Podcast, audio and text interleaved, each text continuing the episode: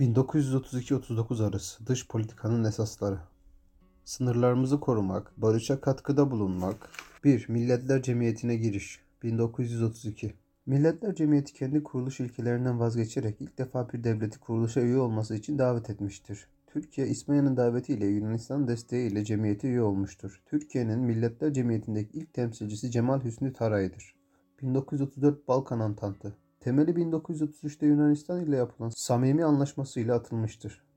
1934'te İtalya, Almanya, Bulgaristan'ın tehditleri üzerine Atina'da bir araya gelen Türkiye, Yunanistan, Yugoslavya ve Romanya arasında batı sınırlarımızı güvence altına alan Balkan Antantı kurulmuştur. Bu pakta Balkan ülkesi olmasına rağmen Bulgaristan ve Arnavutluk katılmamıştır. Bulgaristan Ege Denizi'ne inme isteğinden dolayı Arnavutluk da İtalya'nın tehdidi karşısında katılmamıştır. Balkan Paktı boğazların Montreux'da Türkiye'ye verilmesinde etkili olmuştur. 2. Dünya Savaşı'na çıkmasıyla önemini yitirmiştir. 1936 Montreux Boğazlar Sözleşmesi.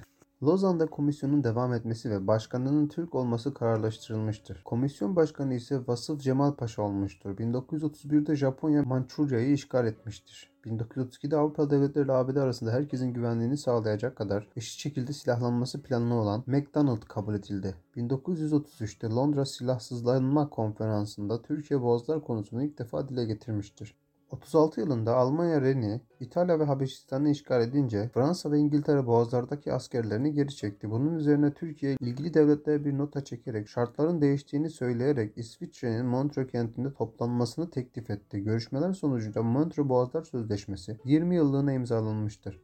Bu sözleşmeye göre boğazlardaki komisyon kaldırıldı, boğazın her iki tarafında Türk askerlerinin yerleştirilmesine karar verildi. Bu sözleşmeyi en geç İtalya imzaladı. Ayrıca bu sorunun çözümü Türk-Sovyet ilişkilerini olumsuz etkiledi.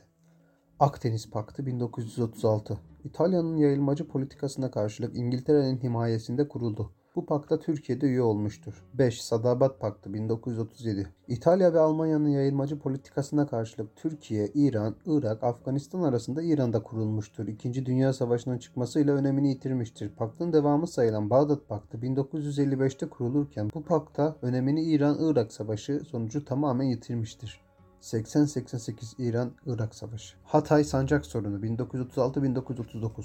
1936'da Almanya Fransa'ya ait Ren'i işgal edince Fransa'da Suriye üzerindeki mandasını kaldırarak buradaki askerlerini ülkesine çağırdı ve Hatay'ı da Suriye'ye bıraktı. Durumunu kabullenmeyen Türkiye, Milletler Cemiyeti'ne başvurdu.